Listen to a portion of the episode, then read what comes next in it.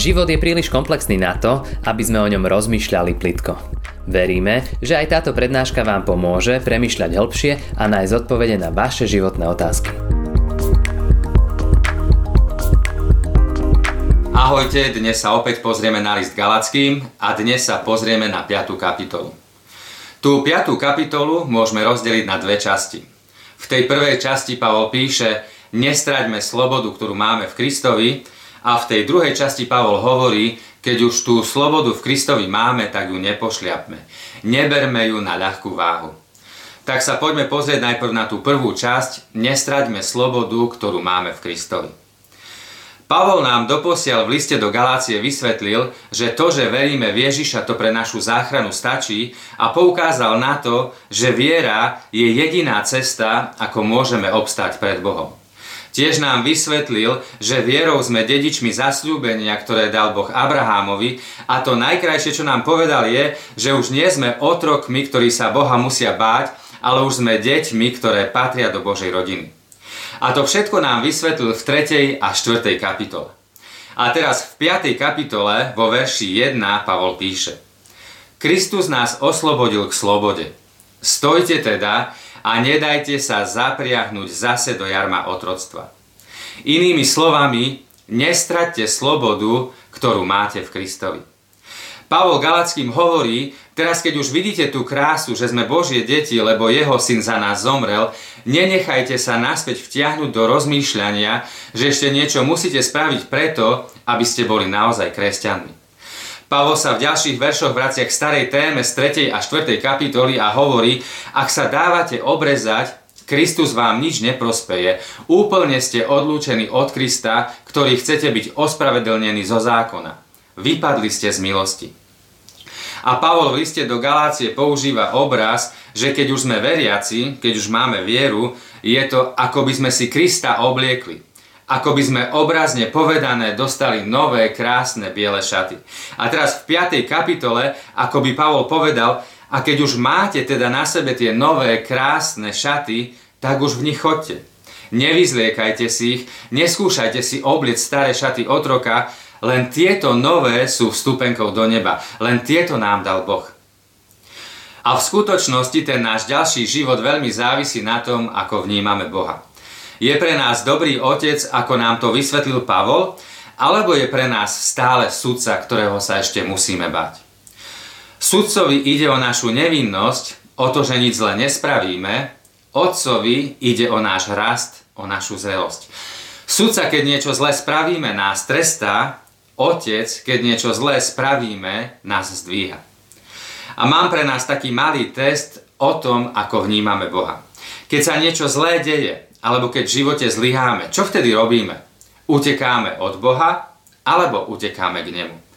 Keď utekáme od Boha, je pre nás sudca, ktorého sa bojíme, ktorého ani nechceme, ale keď utekáme k nemu, je pre nás Otec, vieme, že nám rozumie, že nás nezavrhne, že nám pomôže.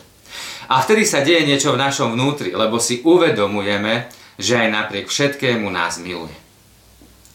A v tej prvej polovici 5. kapitoly Pavol hovorí, nestraťte slobodu, ktorú máte v Kristovi, stojte v nej, držte sa Krista. A v druhej polovici 5. kapitoly Pavol hovorí, tak keď už tú slobodu máte, tak ju nepošliapte. Neberte ju na ľahkú váhu, kráčajte tak, že ju potvrdíte svojim životom. Vo verši 13 Pavol píše, lebo vy ste povolaní pre slobodu, bratia len aby sloboda nebola zámienkou pre telesnosť, ale navzájom si slúžte v láske. A niektorí povedia, že je to chyba. Že je to chyba, že Pavol už nedáva dôraz na zákon, ale na milosť a na vieru. Lebo len zákon dokáže človeka udržať v strehu a v tom, aby žil pred Bohom dobrý a morálny život. Keď už nebude nad nami zákon, ale len milosť, naše životy nebudú pekné. Ale je to pravda, majú pravdu kritici alebo Pavol. Predstavte si, že sme na návšteve u kráľa. Sme v jednom z domov, ktoré vlastní. Sme vo vnútri a všetko okolo nás je vzácne. Každá izba, každá stena, každý stôl, stolička, dekorácie, doplnky. A ako tak kráčame tým domom, nešťastne zvalíme obrovskú, nádhernú vázu, ktorá má nevyčísliteľnú hodnotu. A kráľ to vidí a povie, Keby si mal vyplatiť tú vázu, nemal by si šancu. Musel by ti exekútor vziať všetok majetok a skončil by si aj tak pre ten veľký dlh vo vezení. Ale dohodníme sa. Každý deň budeš na tomto dome pracovať, starať sa, kopať, robiť údržbu, celý život, aby si to všetko splatil. A každý mesiac ti stiahnem rovnako vysokú sumu z tvojho platu a vyhneš sa väzeniu. A vy si poviete, uf, ako dobre, že stále môžem žiť svoj život, byť s rodinou, ale keď už 10-20 rokov pracujete, aby ste splácali, tak už toho máte aj dosť. Ten kráľ vám odpustil, ale ten život je ťažký. Už by ste sa aj vzbúrili, už sa vám nechce. Jedna chyba v živote a tak sa to s vami ťaha. Nakoniec už toho kráľa máte plné zuby. A mnohí si takto predstavujú Boha, že nám odpustil, ale stále mu musíme niečo splácať. Sme jeho otroci, sme mu stále silno dlžní. Ale predstavte si, že ten kráľ povie, zvalil si vázu nevyčísliteľnej hodnoty, nemáš šancu ju splatiť, ale odpúšťam ti. A v skutočnosti do tohto domu potrebujem správcu. Nasťahuj sa sem so svojou rodinou, aby nechátral, ale aby sa zveľaďoval a tak sa tam nasťahujete so svojou rodinou, ste v dome, o akom sa vám nikdy ani nesnívalo. A zo začiatku ani neviete, či si môžete sadnúť do tých krásnych gaučov. A jasné, že nenecháte ten dom schátrať. Jasné, že sa o ten dom staráte, ale nie preto, že musíte, že ste to dostali príkazom, ale preto, že ste vďační, že si to vážite. A je tam krásne a vždy je pripravený, keď príde na návštevu kráľa. A ten príklad je o tom, že zákon a príkazy a splácanie dlhu nás vždy nakoniec povedú len k frustrácii a k vzbure, nikdy nie k radostnej a vďačnej práci na Božom kráľovstve. Len dobrota a milosť Božia dokážu vytvoriť spontánnu, vďačnú, radostnú odozvu srdca, radostnú službu Bohu. Je to ako by Boh silným a nádherným, oslobodzujúcim hlasom zakričal do ľudského srdca svoju dobrotu, a to srdce sa rozochveje v tom istom rytme dobroty a tú istú dobrotu a lásku a kreativitu produkuje ďalej. Ale zákon a príkazy nikdy srdce nerozochvejú k láske a kráse.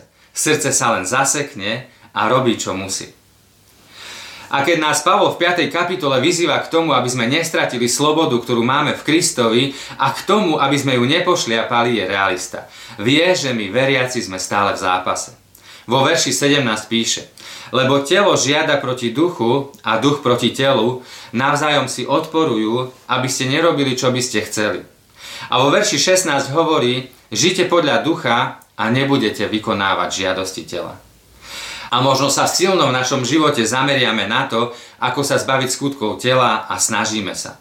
Ale predstavte si veľkú priesvitnú nádobu a v nej sú tie skutky tela. Sú ako pingpongové loptičky a snažíme sa ich vyberať a zápasiť, ale nedarí sa nám.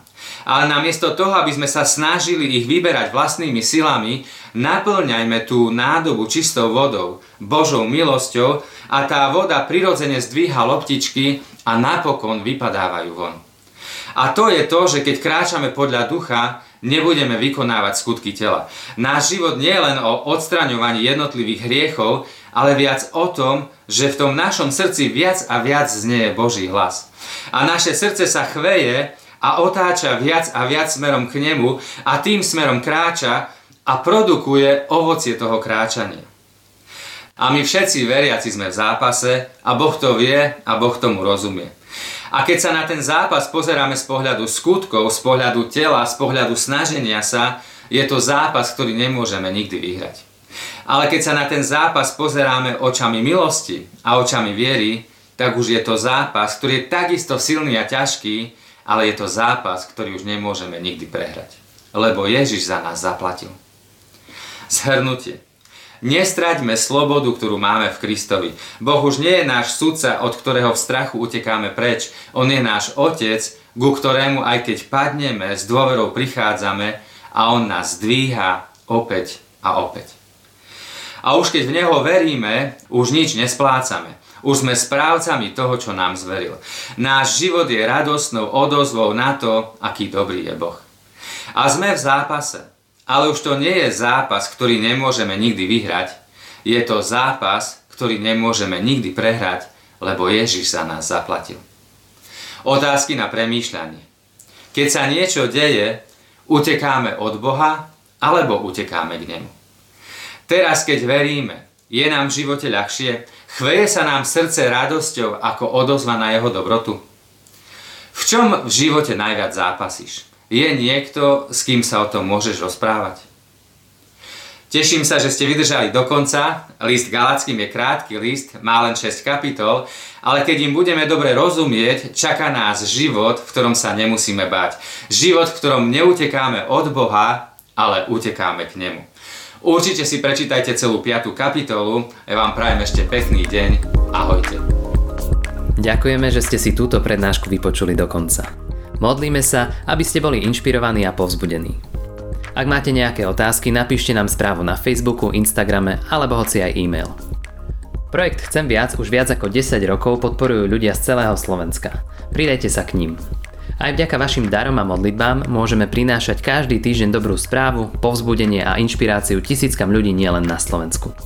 Ďakujeme.